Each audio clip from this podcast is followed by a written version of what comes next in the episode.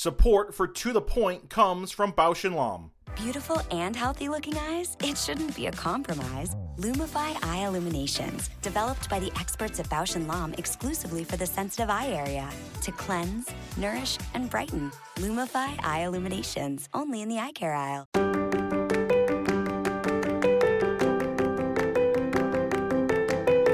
Ocular surface disease.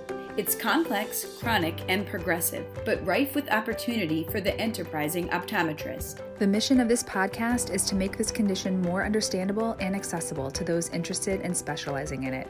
So let's get to the point.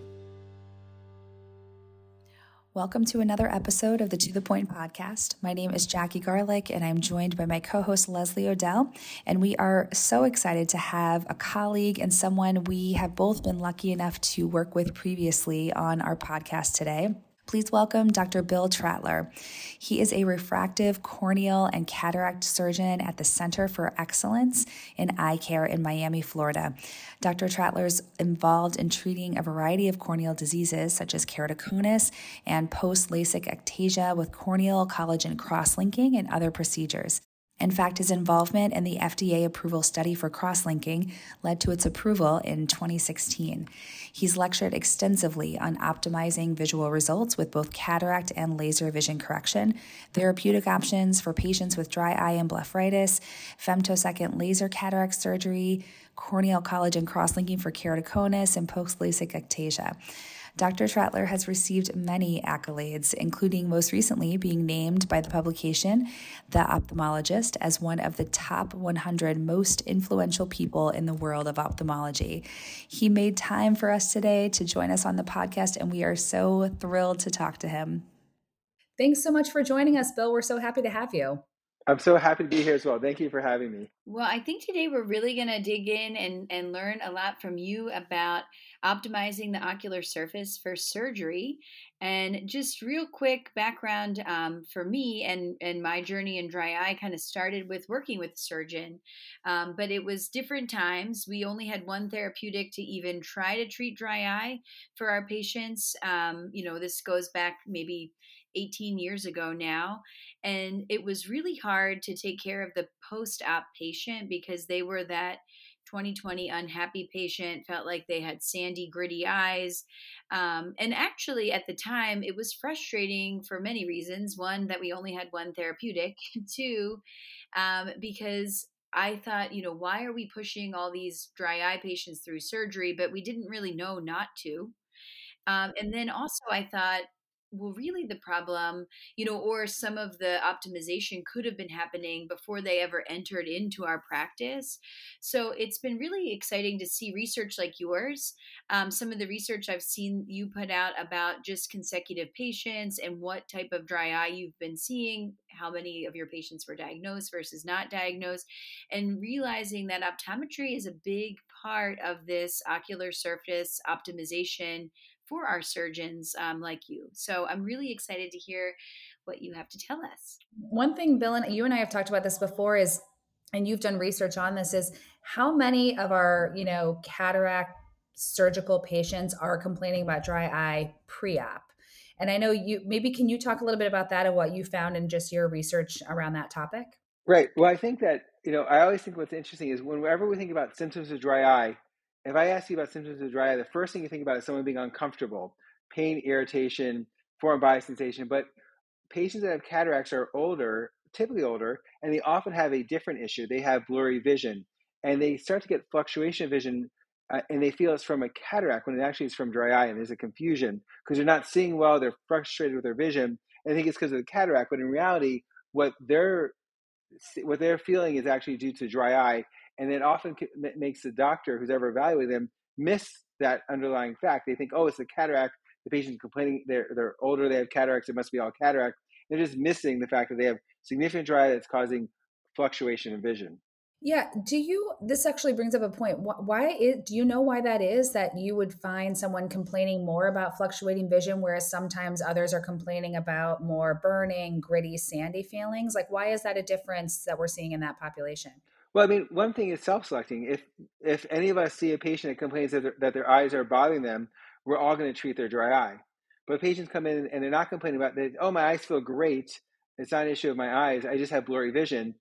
Everyone's gonna say, oh, well, then it's cataracts, and then and so it's self-selecting. We're we're getting this subgroup of patients that even though they have, more people have dry eye, it's a subgroup that they have dry eye, but they also have cataracts. They're getting sent in for cataract surgery evaluation and treatment.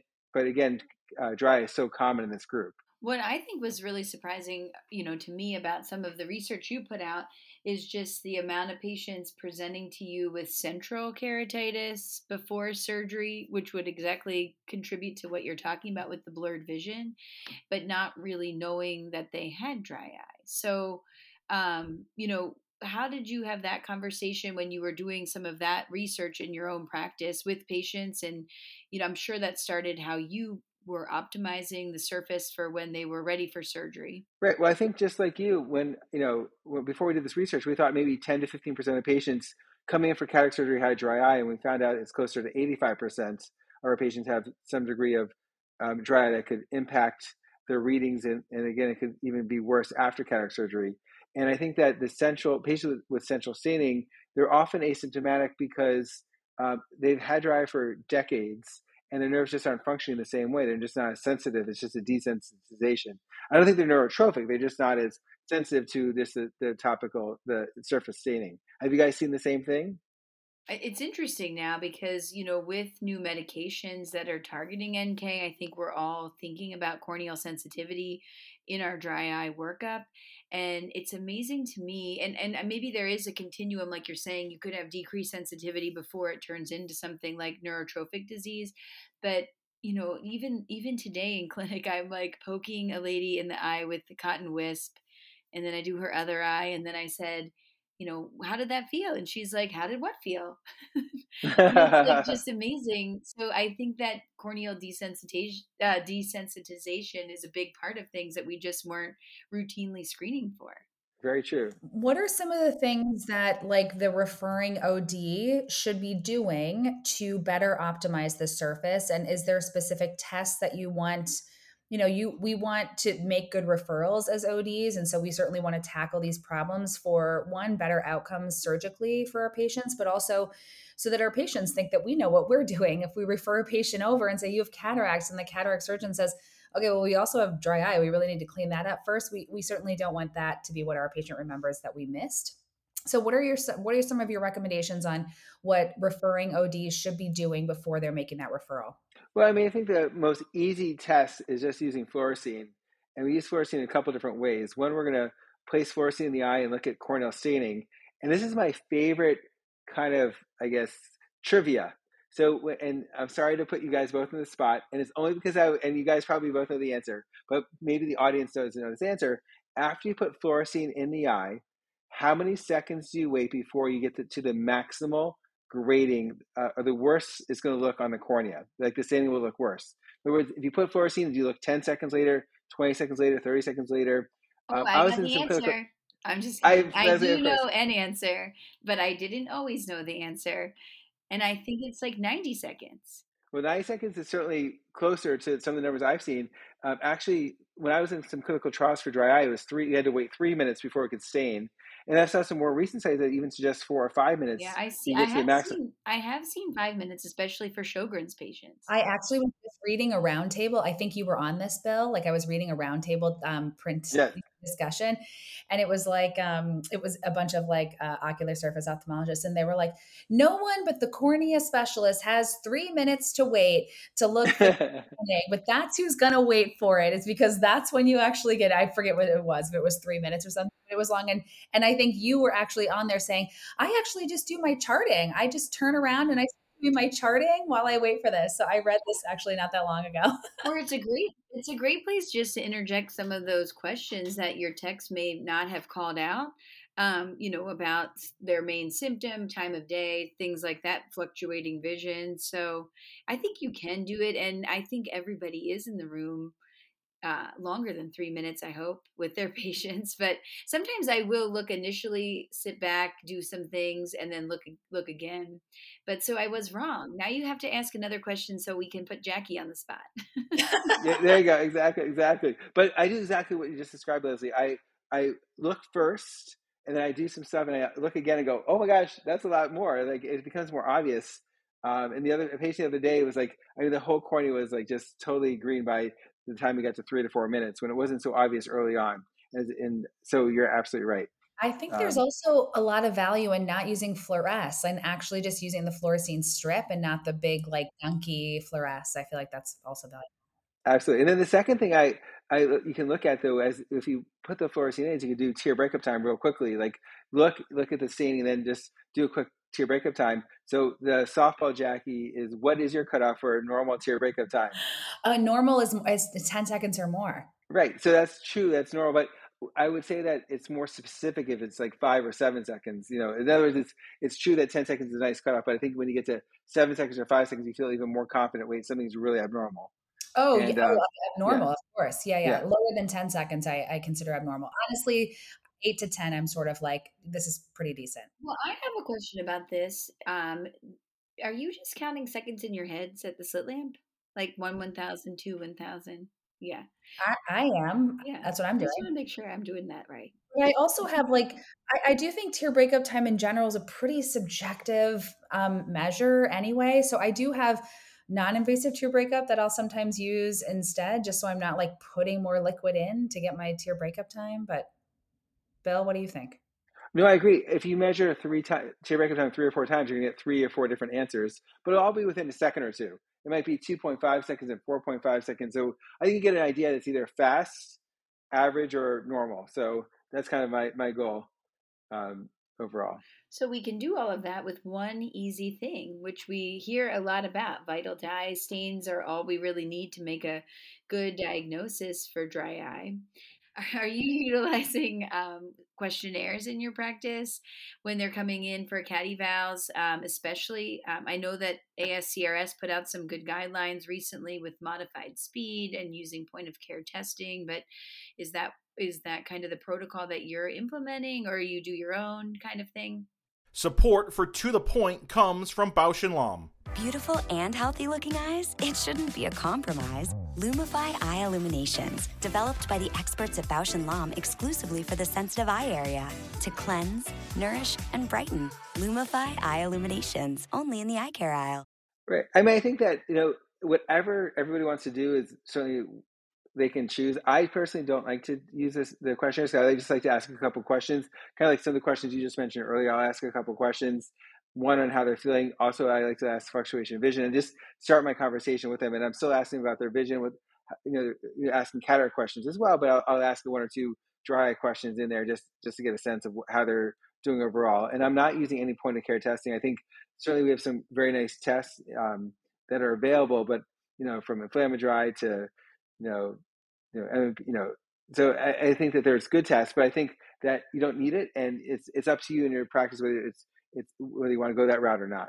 Let's say that you have. I'm just curious what you do for these patients that are really antsy. Let's say they do really need cataract surgery, but they also have like a not amazing ocular surface, and you want to clean this up really quickly so you can get this patient into cataract surgery. Do you have a path that you always kind of walk down on how you treat this patient who's like, I, I we need cataract surgery immediately, but we need better measurements?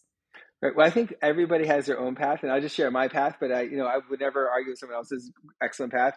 So I do find that MGD is also super common in these patients in blepharitis. I often use hypochlorous acid spray, um, and I find that no matter what brand, it seems to work very nicely to help kill the bacteria that make make the oil glands secretions thicker and not as effective. And so, it also, I also think this that we know that this patients develop endophthalmitis most likely from their own bacterial flora that lives on their eyelids and lashes. So if they're using hypochlorous acid spray, they're also reducing the quantity of bacteria on their eyelashes. So it might be helpful in some way for the risk of endophthalmitis. Whether it is or not, I have no idea. There's not been a study, but I, I think it, I'm killing two birds with one stone. I'm trying to help with their ocular surface disease, and that has an added benefit. And then secondly, um, it probably helps bacteria thrive more. I'm a big steroid fan, so there's we have a lot, many different options for topical steroids that all are effective, whether using uh, loteprednol or pred, prednisolone acetate or difluprednate. Uh, if you use it twice a day for a couple weeks, you'll often help smooth out the ocular surface. It's a quick fix, not a fix, but quick, quickly help get the patient's ocular surface a little healthier for for repeat readings, but it's not a long term strategy. But at least it's short term. It can help for getting better readings. You know, great call out on blepharitis because this is something that we're all getting a lot more comfortable with diagnosing and we're you know getting a lot more comfortable with all of the hypochlorous cleansers that are out there. Um, and it's something that i do have that conversation with patients and, and really what made me think differently about it was my mother-in-law had a surgery um, and she had to use a special antibacterial soap before you know several days before the surgery so that she also reduced her risk for infection and i thought you know why are you know why am i not thinking about that the same way? And exactly like you said endophthalmitis is the biggest you know fear if you think about infection after cataract surgery and when i talk to patients about it they get it you know i say this is going to help reduce your risk for you know complications after surgery and it's an easy thing to get started before. Um, we're continuing to kind of increase the amount of micro exfoliation we're doing in the office but i think it's another great thing to think about is you know kind of the deep clean before surgery also. Absolutely and, i should add that that um, besides the two things the steroids and the hypochlorous acid i will in many patients uh, initiate a, an fda approved topical um, you know dry eye therapy, you know, RX therapy. So we have a couple great options. And so that'll be, it depends on the patient's level of dry eye and also sometimes their insurance, what's going to be covered and what's not going to be covered.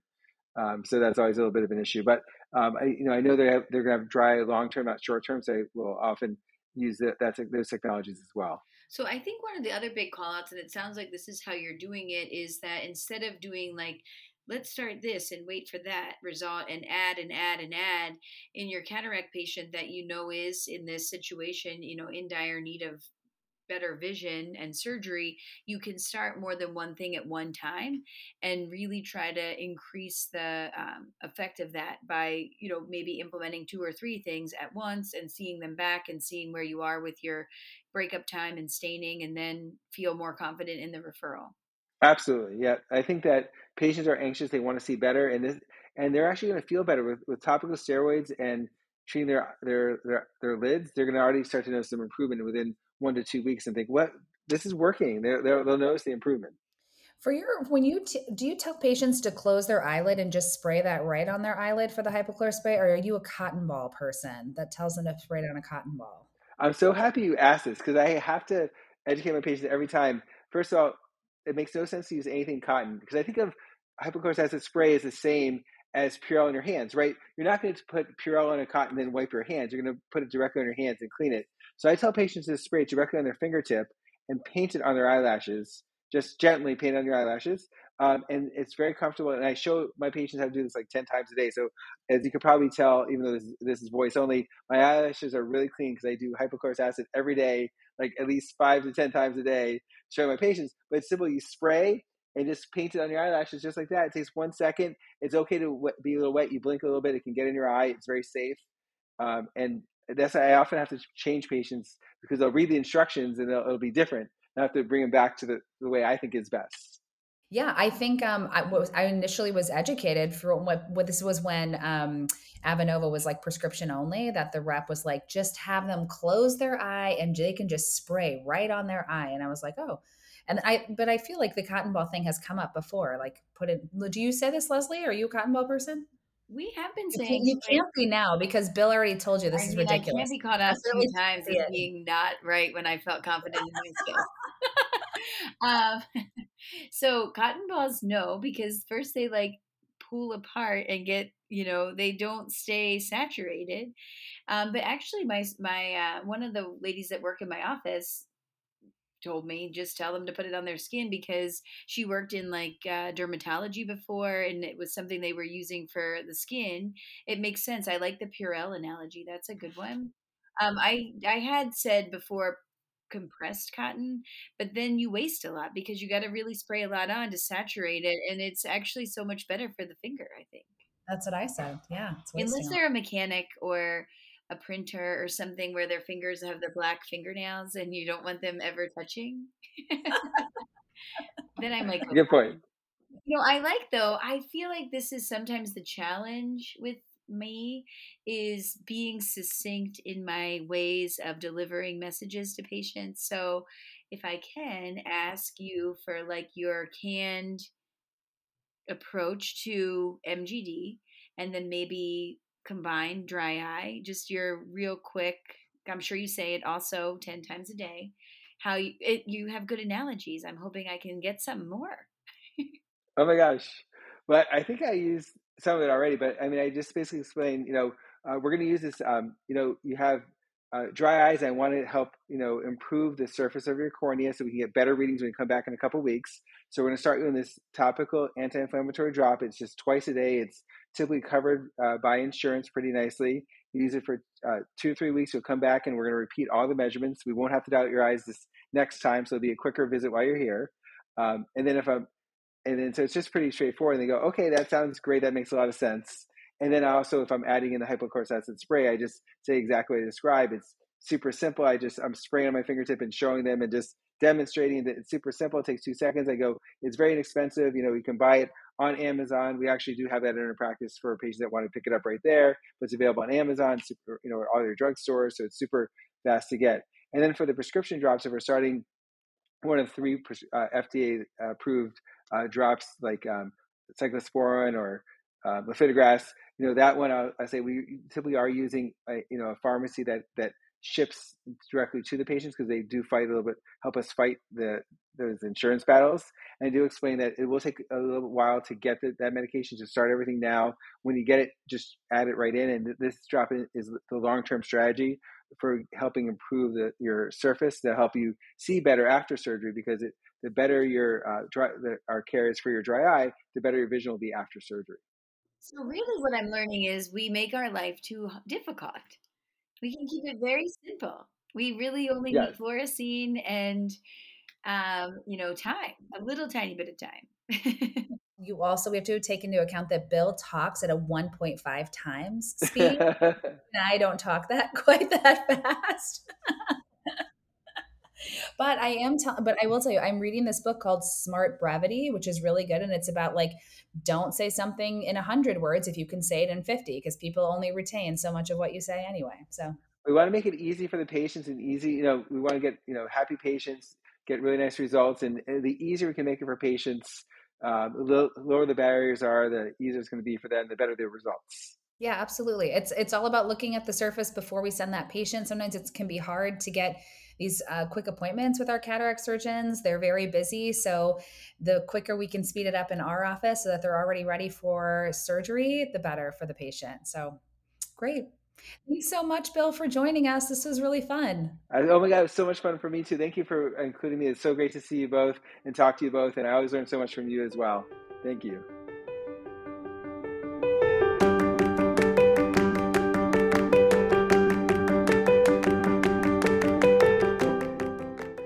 And now for the to the point wrap up.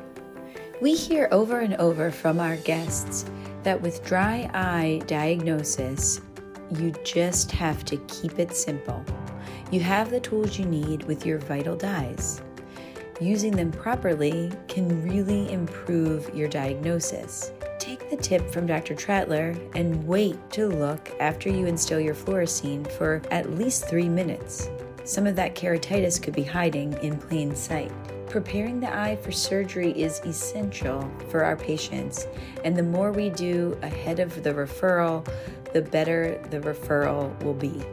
So take charge of your surgical patients and ocular surface disease, and remember to target their treatments in a multi step fashion instead of adding things one by one give the surgeons that optimized surface for the best chance for the best visual outcome after cataract.